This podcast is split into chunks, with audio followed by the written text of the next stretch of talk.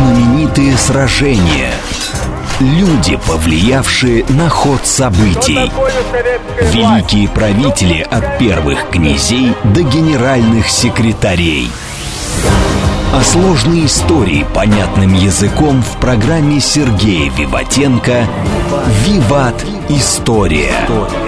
Программа предназначена для лиц старше 16 лет. «Виват.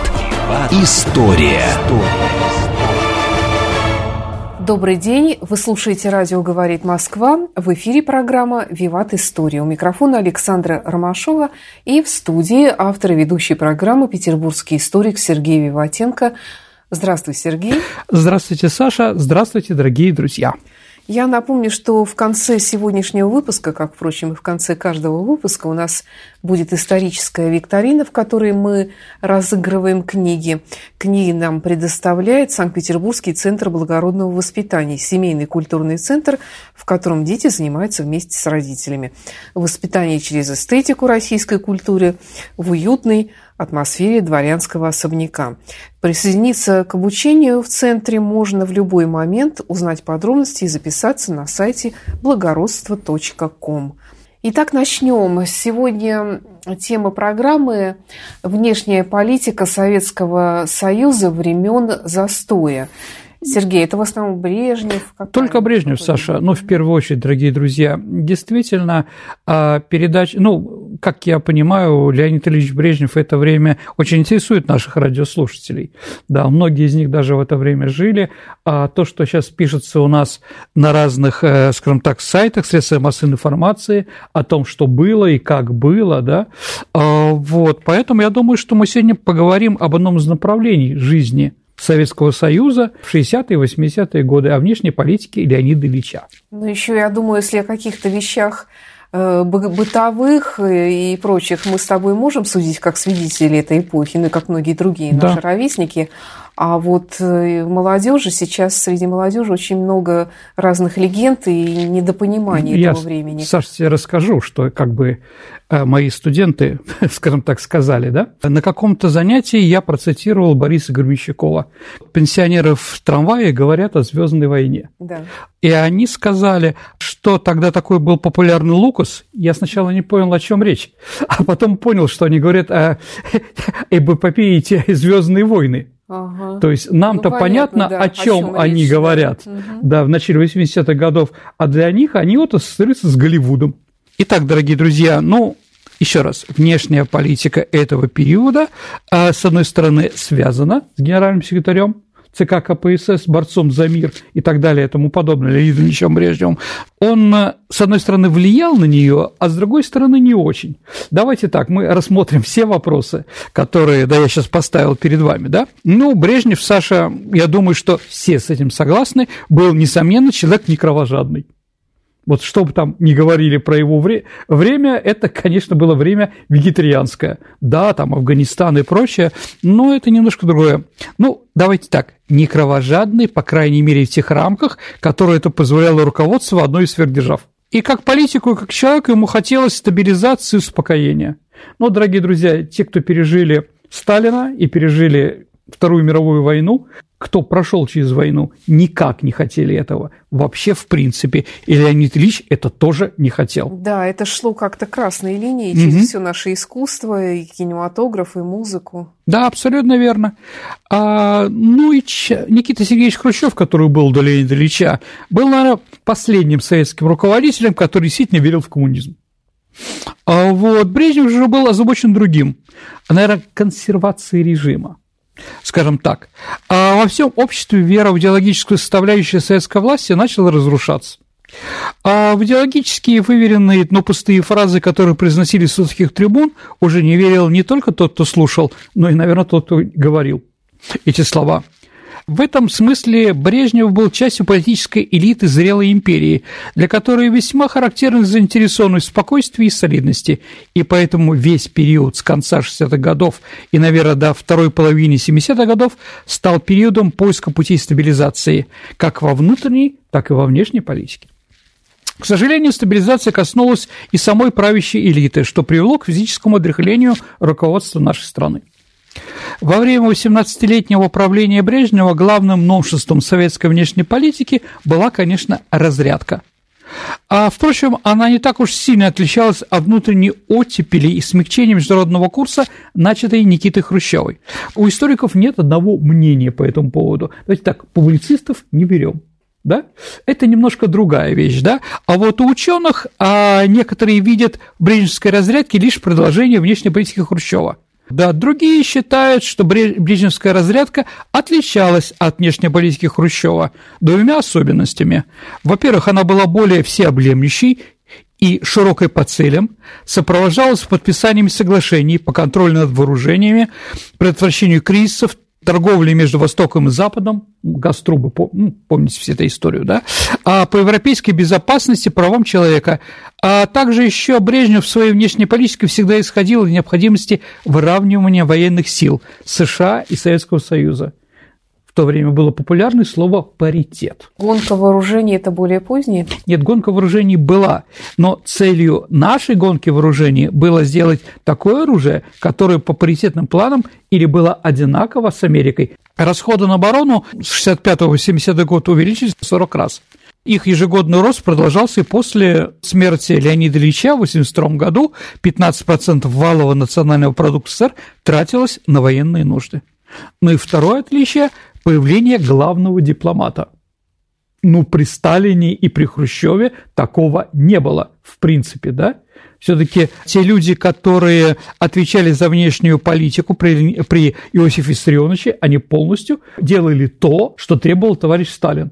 А Хрущев как бы и даже назначил, у нас была передача Андрея Андреевича Громыка, министром иностранных дел. Кто он был с конца 50-х до 64 -го года? Никто. Человек-тень, который выполнял э, э, распоряжение Никиты Сергеевича. Теперь же дипломат появляется, тот же Андрей Андреевич Громыко. И Леонид Ильич не сильно влезал в эти дела. Он вообще, если видел человека профессионала, он туда не лез вообще. И все перекладывал на него. Ну, что у нас осталось? Вот, скажем так, э, Никита Сергеевич ушел, да, Леонид Ильич пришел, да, что у нас во внешней политике это надо было заканчивать или доделывать, да. А вот это, конечно, Вьетнам. Вьетнамская ситуация, она началась с начала 60-х годов. Никита Сергеевич сначала поддерживал Северный Вьетнам из братской солидарности, но когда стала война принимать широкие масштабы, он призвал Хашимина и другое северо-вьетнамское руководство отказаться от плана освободить Южный Вьетнам. Хрущев отверг просьбу о помощи стороны Северного Вьетнама и вместо этого предложил ему вступить в переговоры в Совете Безопасности ООН. После свержения Хрущева Брежнев возобновил активную помощь коммунистическому сопротивлению во Вьетнаме. В феврале 1965 года Косыгин ездил в Ханой с десятком советских различных э, военачальников, в первую очередь авиационных генералов и генералов ПВО да? А что такое ЗРК Двина, я думаю, вы обязательно сами узнаете, если захотите. А, вот, и, конечно, экономических экспертов, да. Во время этого советского визита президент Линдон Джонсон предписал начать американские бомбардировки Северного Вьетнама в отместку на недавние партизанские атаки Вьетконга. Да, вот Вьетнам как бы продолжался. Так или иначе, да, мы активизировались там, да, больше помогали и прочее. Ну и второе, а что произошло, не второе по величине, а, наверное, самое существенное, одно из самых существенных во внешней политике, это, конечно, ситуация в Чехословакии, Прага. То есть практически сразу после прихода к власти Брежнева там начинаются различные движения, которые привели, ну, вот к этой вот катастрофе, можно так сказать.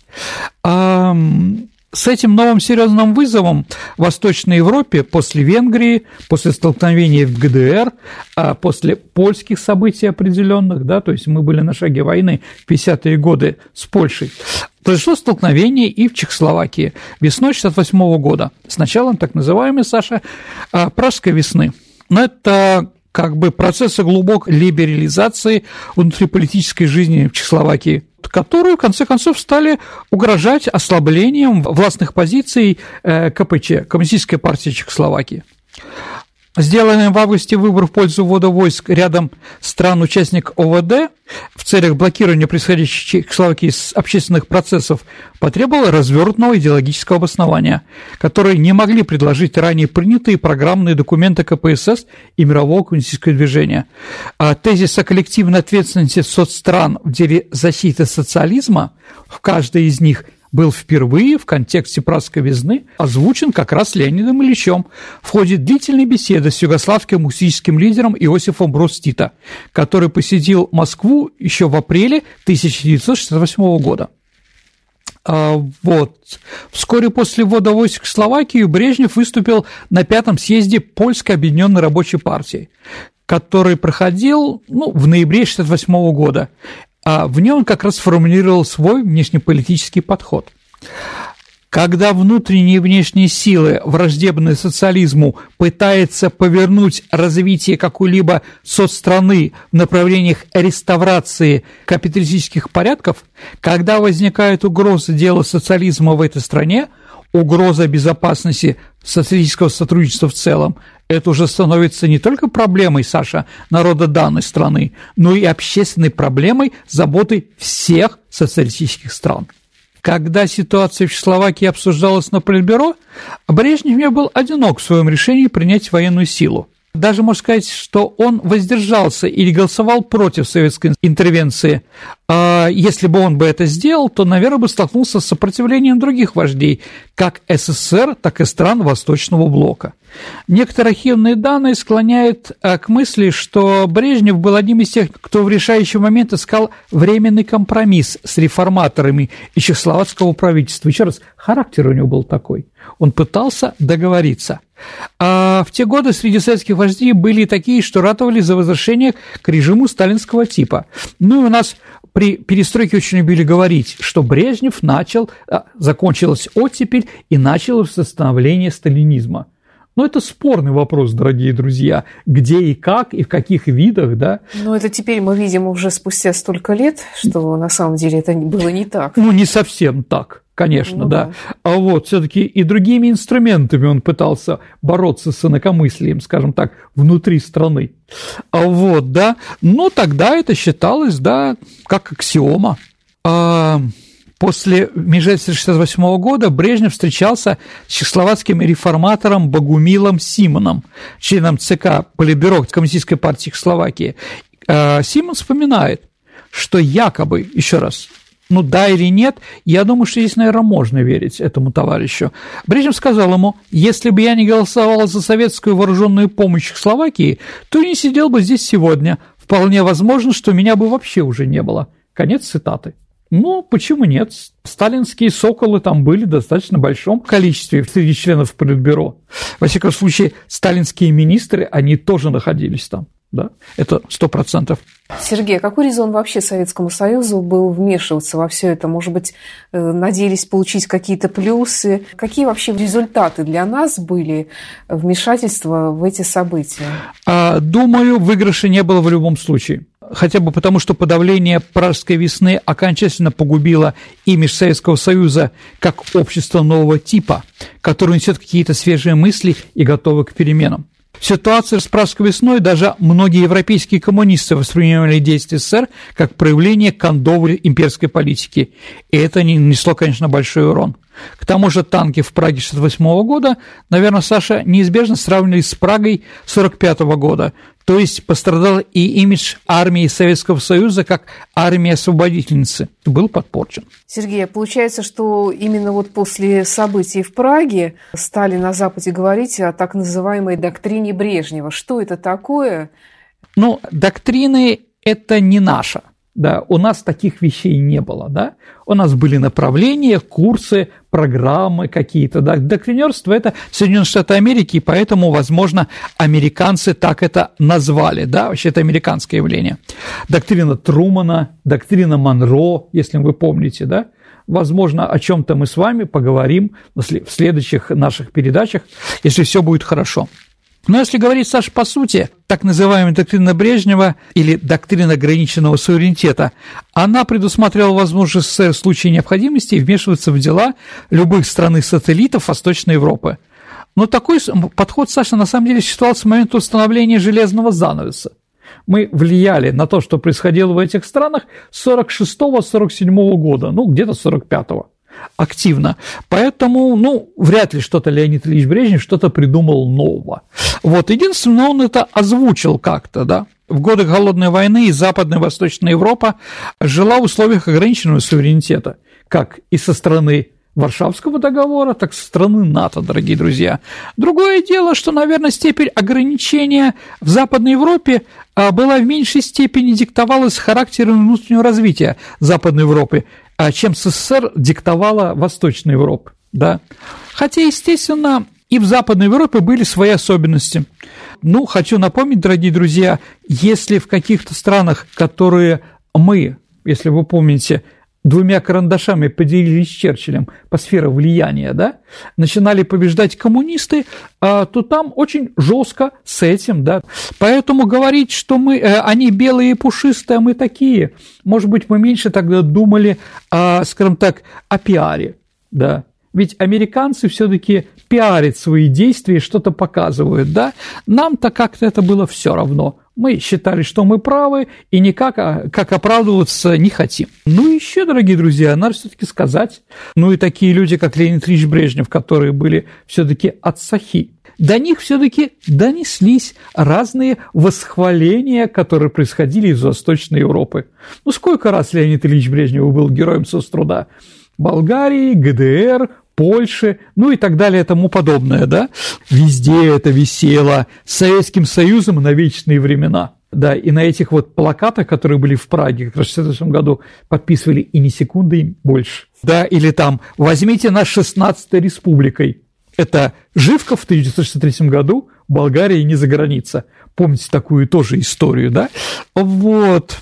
Ну, а с другой стороны, скажем честно, у советского руководства всегда было внутреннее ощущение, что пояс дружбы и братства – это буферная зона между СССР и Западом, а, которая сложилась по итогам Второй мировой войны. Хотя они и состоят из союзников, но предадут в любое время.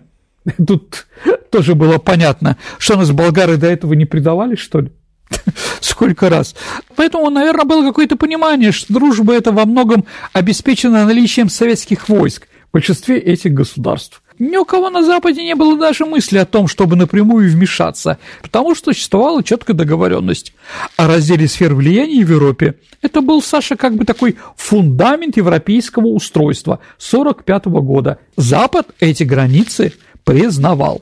Сергей, еще я помню, такое было определение как разрядка напряженности. Ну, давайте так, а, мы все-таки в первую очередь относимся к Леониду Ильичу, и я скажу, Брежнев, дорогие друзья, без преувеличения сыграл выдающуюся роль в снижении международной напряженности. В конце 60-х, начале 70-х годов, то есть пока еще был не в маразме и не болел. А вот, возможно, в том числе и потому, что сам прошел Великую Отечественную войну от первого до последнего дня – она опалила его, как и всех людей этого поколения. Советский лидер действительно полагал, что нет ничего важнее борьбы за мир, как мы уже говорили. Ну и, конечно, наверное, ему нравился имидж миротворца. Он искренне считал, что СССР США есть общий моральный долг спасти человечество от ядерной войны. О чем, Саша, ты как раз и говорила. А вот, кстати, вся эта ситуация с ракетами средней дальности и прочее произошли уже после смерти Леонида Ильича. Он ноябре 1982 года, а это как бы уже Юрий Владимирович Андопов. А к концу 70-х годов ее начали воспринимать ядерную войну уже не так чрезвычайно умозрительно и нереально. А, наверное, в этом была огромная личная заслуга Брежнева и его зарубежных партнеров по переговоров. Сейчас, конечно, эти люди совершенно другие, да. А вот, ну, давайте, дорогие друзья, скажем, что как это не смешно, но только Байден понимает, из тех руководителей, которые сейчас есть в Европе, в мире, да, что такое Вторая мировая война по возрасту, как бы, понимаете, да, и вообще ситуации с разрядкой напряженной и прочее, да, он еще представитель того поколения, но уже тоже, э, скажем так, чем-то похож на последние годы Леонида Ильича Брежнева. Ментально. А вот, да, все остальные-то все молодые, они вообще не понимают, о чем речь. Ну и как бы надо вспомнить, что Леонид Ильич Брежнев был руководителем нашего государства, головой нашего государства, а какое-то время, да, а во время Карибского кризиса, когда Никита Сергеевич Хрущев довел мир до такого порога войны, что, еще раз, больше никто этого не хотел. Леонид Ильич Брежнев точно этого не хотел. В мае 1972 года свой первый официальный визит в СССР совершил американский президент. Это Ричард Никсон. А будучи сторонником реального подхода к политике, он смог найти общий язык с Брежневым, который тоже, если вывести за скобки марксистско-ленинскую физиологию, можно характеризовать как консервативного политика. Главы двух держав подписали договор между СССР и США об ограничении системы ПВО, временное соглашение, в соответствии с которым как бы это сказать-то, количество пусковых установок баллистических ракет обоих сторон ограничивалось на определенном уровне, на уровне количества их 1972 года. Переговоры политиков велись не только в Кремле, но и неофициальные остановки. Э, так Никсон и Брежнев охотились в резиденции Завидова, э, построенной специально для Леонида Ильича. Леонид Ильич был, конечно, сибаритом. А вот сэр Ричард Никсон провел неделю. По воспоминаниям современников, у Брежнева и Никсона сложились неплохие человеческие отношения.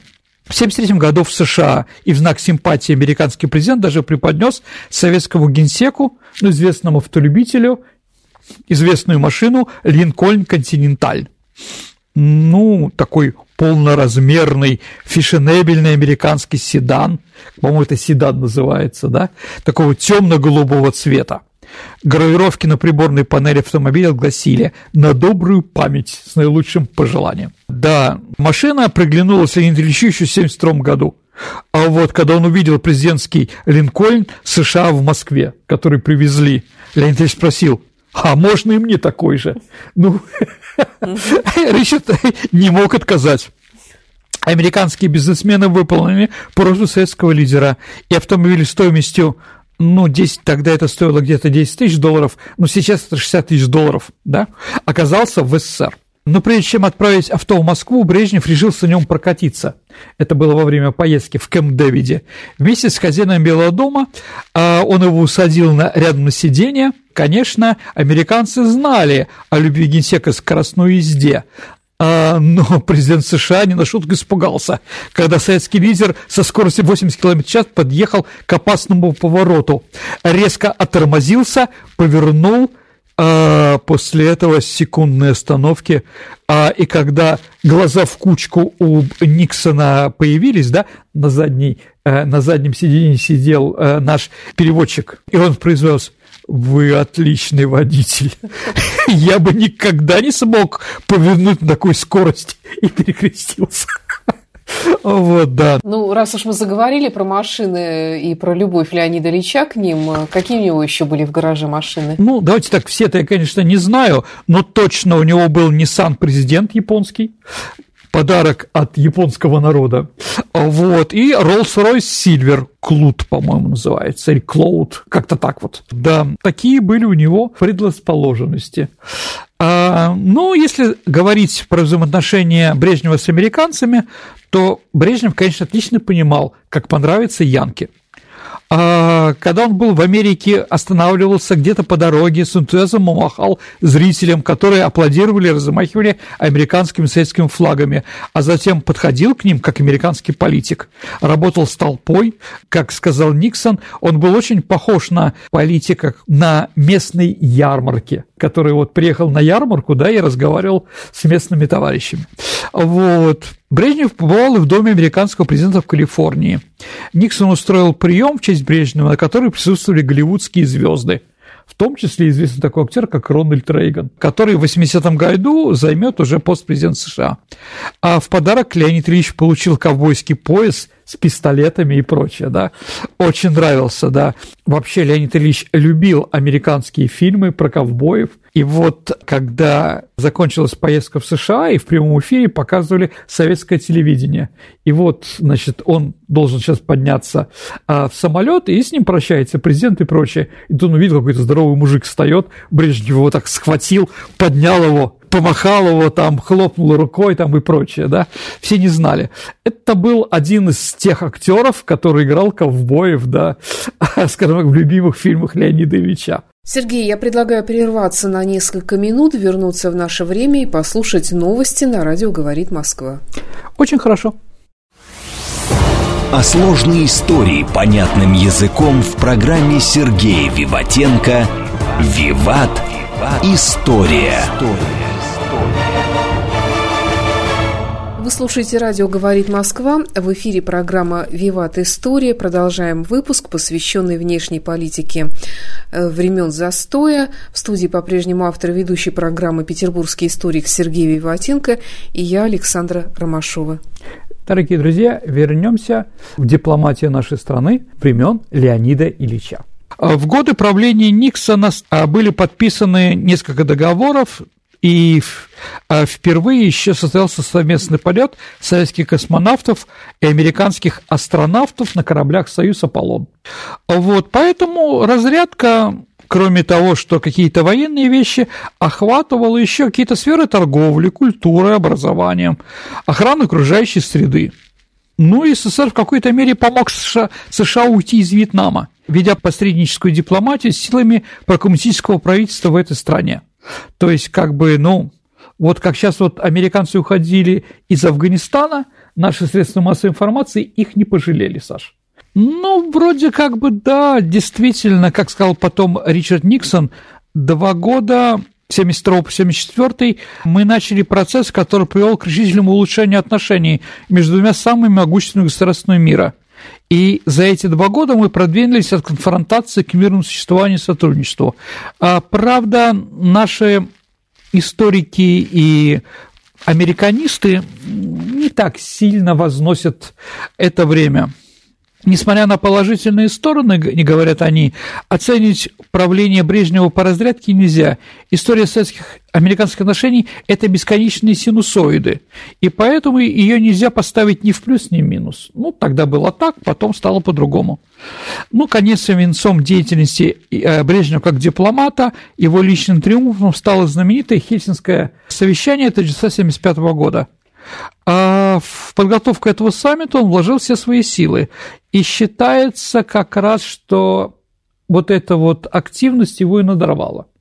То есть как раз после 1975 года начались его болезни определенные, да, инсульты и прочее. Ну и последнее, наверное, что надо сказать, разрядка назрела прежде всего потому, что, напомню, дорогие друзья, а, убили Мартина Лютера Кинга, Прага, Дальше, конечно, ситуация в Париже, о которой у нас была уже передача, и многое другое. Ну, хиппи, конечно, да, все эти вещи. В Форесте Гампе очень хорошо это было показано. Да, там, да, с Хиллари, которая там бегает. А, вот, да, поэтому скажем так, и тем, и другим требовалось запускать новый этап европейской интеграции, да, чтобы как бы, ну, это все не закончилось катастрофой как внешней, так и внутренней политикой. Ну и, конечно, повлияло появление новых возможностей в рамках глобального противостояния. Я имею в виду системы ПРО, которые стали более современные. Вот. Сергей, вот ты, кстати, никогда не говорил вообще про наши взаимоотношения с Африкой, вот при Леониде Ильиче какие-то отношения с этим континентом были? Ну, наверное, они и начались при Ильиче, потому что День Африки произошел в начале 60-х годов, когда Африка освободилась от колониальной зависимости Англии, Франции и прочее. Но они, конечно, ушли, чтобы остаться, это другой вопрос. Но появляется громадное количество новых государств, на которые надо было реагировать. Ну и вот наши историки дипломатии, они, Саша, утверждают, что как раз вот излишняя активизация на перифериях да, нашей внешней политики Советского Союза, ну, в Африке, в Латинской Америке, там, да, Никарагуа, Куба, там, да, и, конечно, Афганистан, мы, мы надорвались, мы не смогли такой степени всем этим активно пользоваться, да. Да, действительно, мы активно начали переманивать Африку на свою сторону. Э, при Леониде Брежневе советские вузы приняли, Саша, 57 тысяч студентов из Африки. Целая династия советских выпускников правит в различных странах, даже сейчас. Ну, там, в Анголе, например, да, 38 лет страной руководил Жосе Эдуардо Душ-Сантуш, который закончил Азербайджанский институт нефти и химии. Вот. Э, в 2017 году на его посту сменил Жоан Слоренцо. Он выпускник военно-политической академии имени Ленина. А, там же учился еще и ливийский лидер фельдмаршал Халиф Хафтар. Да. А президент Юар Табумбеки учился в Академии общественных наук при ЦК КПСС. Вот, а также получил определенную военную подготовку в одном из военных учебных центров в Подмосковье. А курсантов, курсантов африканцев до сих пор готовит и легендарное Рязанское училище ВДВ. А в свое время я закончил президент Мали. В военной академии Фрунзе в Москве обучался а, четвертый президент Египта Хосни Мубарак которого там во время арабской весны сняли, да. Вот. Но, с другой стороны, конечно, это тоже носило там 57 тысяч. Ну, не нужно там было столько, дорогие друзья. Ну, там, если только друзьями готовить. А для, только для Мали мы подготовили 600 экономистов, а у них всего было 92 вакансии. Ну, остальные были просто, ну, остались не то что безработными, но не востребованными. Зачем все это было нужно? А вот. Ну и, конечно, проблемы с Африкой были, так как политическую стратегию разрабатывали не Министерство иностранных дел, а в ЦК КПСС. Ведь, а, дорогие друзья, у нас же при Леонидовиче Брежневе началась вот эта вот пагубная политика назначать послами в Африку а, бывших секретарей обкомов, республиканских каких-то товарищей, которые не справились своей работой. То есть они по-русски-то еле говорили, да, а тут их послали, еще раз, а этого, извините, целинника направляют непонятно куда там, да, из какой-нибудь там Курган-Сюбинской области, да, ну и поэтому у нас там ничего не получалось, потому что эти люди не могли нормально вести. А я напомню, дорогие друзья, Африка не только хороша своими там крокодилами, бегемотами, это еще как минимум треть голосов в Организации Объединенных Наций. которые за нас никогда не голосуют. Ни тогда не голосовали, ни сейчас не голосовали. Нет, ну, конечно, там Мозамбик, Анголу, там Эфиопию мы не берем в определенное время, да, но большинство были как раз против, потому что мы не могли с ними строить нормальные человеческие отношения. Не умели. Ну и смотрели еще сверху вниз, извините, да. А вот, как бы, да, неуважение просто и непонимание, да, понимаете, да, всех этих вещей, да. Ну, недальновидность. Угу. Ну и в Африке мы еще были крайне неразборчивы в друзьях. Стоило кому-то заявить о социалистической ориентации, мы сразу туда ехали помогать.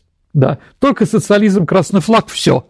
Ну, смеяться-то не будем, да, но там президент-людоед Центральной Африканской Республики Бакаса, а вот, да, а, который и там фотографировался с нашими детьми, и в Артеке был, и многое другое, да, но детей он любил там, да, определенно в кулинарных каких-то таких интересных вещах, в первую очередь, но зато он наш был, да, вот, ну там я разговаривал с одним э, дипломатом на Кубе, он уже, скажем так, в отставке, и вот он говорит, что, значит, э, в Эфиопии пришел к власти Мингисту Хайли Мариам. Я думаю, слышали о таком, да? А, вот, да, о нем вообще ничего никто не знал. И туда поехал Фидель Кастро. А вот, и как бы он, потом он доложился, да, Фидель Кастро, он спросил, слушай, как ты относишься к марксизму? Он удивился, а ты его примешь? Ну, если надо, приму, сказал он. Все, после этого, да, да, Фидель об этом сообщил в Москву, и что Менгисту отличный человек, да, Эфиопии пошла военная и другая помощь. Конечно, были настоящие борцы, типа Лумумбы, которые верили в какие-то вещи, да, но большинство, в Африке, наверное, большинство африканцев – это интересы клана, интересы племени стоят выше интересов, ну, тейпы такие, да, выше, чем страны там или еще чего-то, да. Ну, такие вещи у нас это не учитывали. Вот. А советские специалисты строили в Африке более 600 предприятий и других важных объектов. Ну, там, гидроэлектростанции в Анголы, бокситодобывающий комплекс Гвинеи, кстати, продолжает работать, да, горный комбинат под Бразовилем, да, цементный завод в Мали, металлургический в Нигерии, да, Асуанская плотина. Ну вот, да, это все было, в принципе, за наш счет, за счет советских кредитов. Ну, Леонид Ильич Брежнев в должности председателя Президиума Верховного Совета отправился в Гвинею и в Гану, да. Там даже, еще раз, это не проверено, дорогие друзья, но я слышал, что вроде даже его самолет обстреляли, пока он летел над Африкой, потому что было непонятно, кто летит, и вообще какой там ПВО, так или иначе. Может быть, они там с радостью стреляли вверх, увидев самолет. Непонятно, да? Вот, но после этой, да, если будете когда-нибудь в Конакри, дорогие друзья, это столица Гвинеи. Посмотрите и найдите несколько отличий от стади... Э, главного футбольного стадиона Гвинеи от стадиона Лужники. По-моему, их строил один и тот же архитектор. Ну, как бы, да. Ну, такие вот подарки, да. Ну и как бы э, строить самостоятельное государство на значенном континенте, естественно, помогали наши военные. Слава богу, сейчас это стало официально, они являются ветераны, кто работал в Анголе, в Мозамбике, в ЮАР, в Эфиопии, а в Ливане, в Египте, они получили теперь ветеранские надбавки пенсии как участники боевых действий. А при Леониде Брежневе этого не было в принципе, да.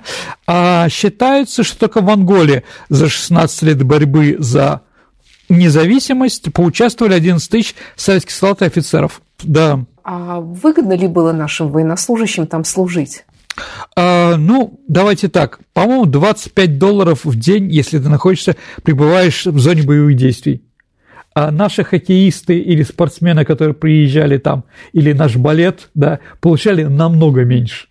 Но, в принципе, да, это было, в общем-то, да, очень престижно. А, вот, да. Командировки выпускников высших учебных э, заведений военных, да, приходились на, ну, скажем так, во все эти точки, да. Ну и, конечно, там самое известное это в Анголе, там, да, там, как там, Кунанга, правительство Конвали, по-моему, да. А, вот, да. И мы туда э, посылали и обучали местное население не только стрелять как из автомата Калашникова или на танками, но посылали туда самолеты из ЗРК. Советский Союз был одинок в этой помощи, или, может быть, другие соцстраны тоже помогали? Ну, давайте так. А в Анголе воевали кубинцы, да, в Эфиопии они тоже воевали. А в Эфиопии также помогала, а, скажем так, эм, сформировать армию а, эти самые советники из ГДР. Зачем Фиделю Кастро нужно было вмешиваться в африканский конфликт? Ну, во-первых, это поддерживало авторитет Кубы. Ну, как бы, если вы помните, и товарищ э, Че Гевара воевал в Конго определенное время, да. Вот, да. Кроме того, войска готовились к отражению агрессии США. Но все-таки люди, которые хоть раз принимали в бою, э, скажем, участвовали в войне, они все-таки лучше, чем какие-то, которые террористически к этому готовятся, да? А то, что война могла начаться в любой момент, на Кубе считали. Ну и еще, наверное, решалась проблема безработицы на Кубе. Да. Мужчины заняты своим делом, они лежат на пляже или там что-то еще делают, да? А вот, ну, Саш, если тебе интересно, э, да, про ГДР, то а был специальный женский батальон эфиопского спецназа, да, вот, они были очень, э, скажем так, хорошо вооружены, умели драться, ну и воевали прилично. И за это, э, Саша, на парадах, знак особого отличия, им разрешалось ходить с обнаженной грудью. А, вот, да. Ну, правда, это советское телевидение не показывало никогда. Понятно почему. А вот, ну и, конечно, в Эфиопии это война за провинцию Агаден, и там, конечно, ну, заместитель министра обороны Василий Петров. А вот, да, он руководил и кубинцами, и эфиопами, и так далее, и тому подобное. А ну, все-таки там имеет какой-то культур, немножко другая по культурности война, да, там какие-то выполняют или что-то делают, да, было жестко. Но он там ставил условия, говорит, ставит войскам задачу, да, и говорит, вы должны взять эту деревню 12 часов. Да, я туда прилетаю на вертолете и сажусь на центральной площади этой деревни в 14 часов. Вот пеняйте на себя. А что вы хотите и как вы хотите, да? Но вот его действительно очень уважали те и другие там, да. Он такой еще был матершинник, поэтому среди, а, скажем так, а, среди офицеров Эфиопии мой отец тоже ну, имел отношение, скажем так, да, определенным вещам там, да, а, вот, да, как бы они знали очень много каких-то интересных русских слов. А, да, ну, не знаю. Если ветераны мне потом скажут, правда это или неправда, но отец мне рассказывал, что один раз кубинцы не выполнили приказ, и Петров заставил их одеть юбки. А вот для кубинцев это было оскорблением жутким, да. А вот, ну, вроде не нашли, там искали по складам женские юбки, вроде не нашли, да. Но после этого они дрались достаточно серьезно. Кстати, а что, какие отношения были у нас с Китаем при Леониде Ильиче? Ну, достаточно плохие. Но, скажем так, их испортил не, не Леонид Ильич Брежнев, их испортило взаимоотношения Мао Цзэдуна с э, Никитой Сергеевичем Хрущевым да. Вот, но они уже скатывались, уже ничего остановить было нельзя. Китай по-прежнему использовал чуть видоизмененную сталинистскую, сталинистскую идеологию, от которой СССР давно отказались. Ну, все эти вот известные культурные революции, у нас была об этом передача, и про Мао Цзэдун была передача. Я думаю, что мы что-то еще расскажем про все эти вещи, да. А вот, ну и Китай погрузился в внутренний кризис за культурной революции. Поэтому брежневское руководство, приверженное идее стабилизации, не могло понять, зачем Мао начал такую, как говорил Леонид Брежнев, самоубийственную кампанию, и почему он считал, что она, эта вот культурная революция, закончит социалистическую революцию. А также Китай относился враждебно к Вьетнаму а, и поддерживал режим красных хмеров в Камбодже. Да. Но как бы это закончилось тем, что Вьетнам вел туда войска, и война была еще в 1979 году, да, там 19 февраля, а вот между Китаем и Вьетнамом, да, ну и, конечно, апогеем всех этих ужасов, да, с Китаем, ну, можно было договориться, это, конечно, а пограничный конфликт 69 года на острове Даманской, это река Уссури, да, и Жаршаколь, это восточный, э, восточный Казахстан, да, ну и во время этих столкновений а, погибло, я не буду говорить, сколько китайцев погибло, Китайцы считают, что они победили. Ну, слушайте нашу передачу, как говорится. Это, ну, по количеству людей у нас погибло 58 а, человек, в основном пограничники. И поэтому в свое время Александр Проханов, в ту пору корреспондент литературной газеты, а, написал такую фразу, которую я вот, как бы она, по-моему, четкая. Когда одна красная звезда стреляла в другую красную звезду. Да. Ну, китайско-советский раскол страшно огорчал, например, Алексея Косыгина, э, нашего премьер-министра, э, который отказывался верить, что это продлится недолго. Косыгин посетил Пекин в 1969 году после похорон Хошемина с коротким визитом, пытаясь снять напряженность.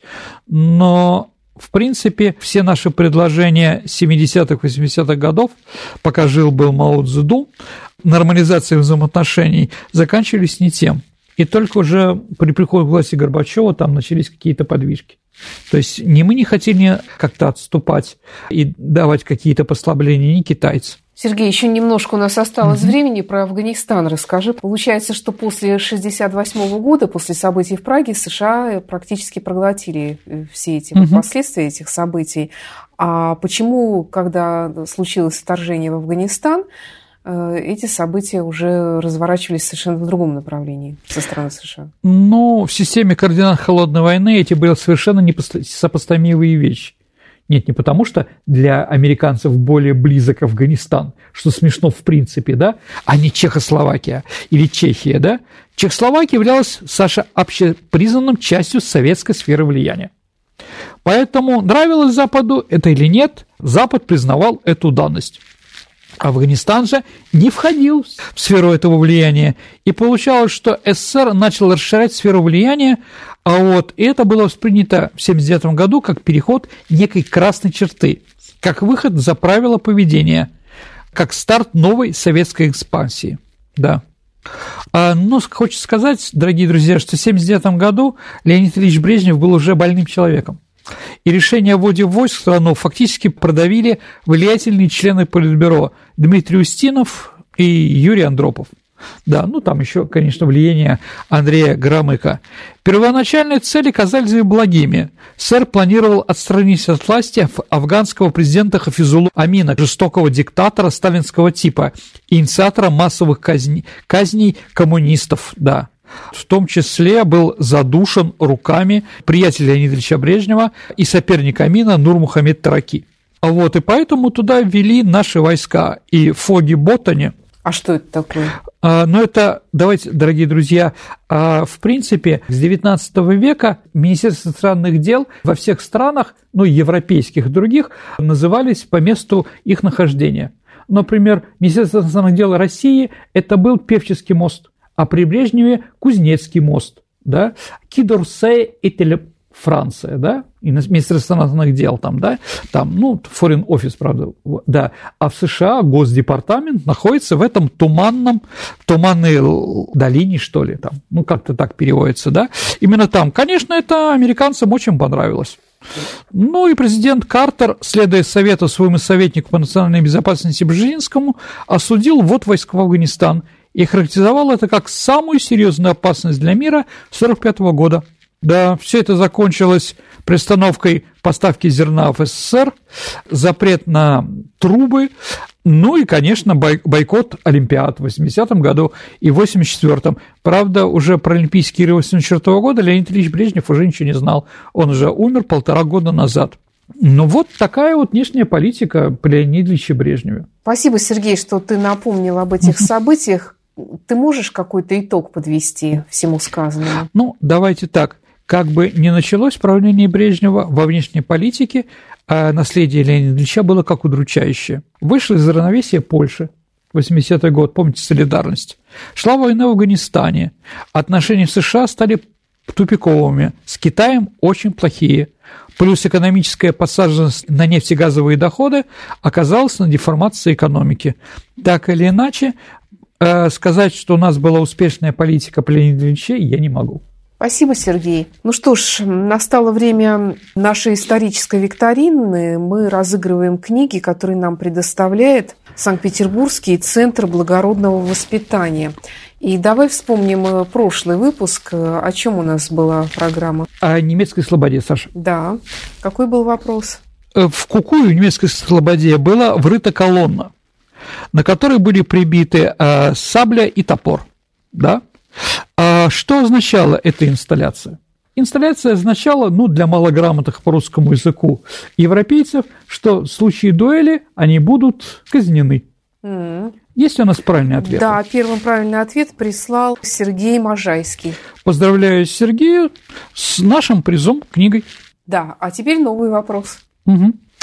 А, Скажите, какая фраза Конан Дойла в советской кинопостановке была заменена на «давно с Востока»? Ваши ответы присылайте на наш электронный адрес радиовиват собака mail.ru либо вступайте в наше сообщество ВКонтакте, и там вы всегда найдете возможность прислать нам ваш вариант ответа в личном сообщении Сергея Виватенко или мне, Александре Ромашовой.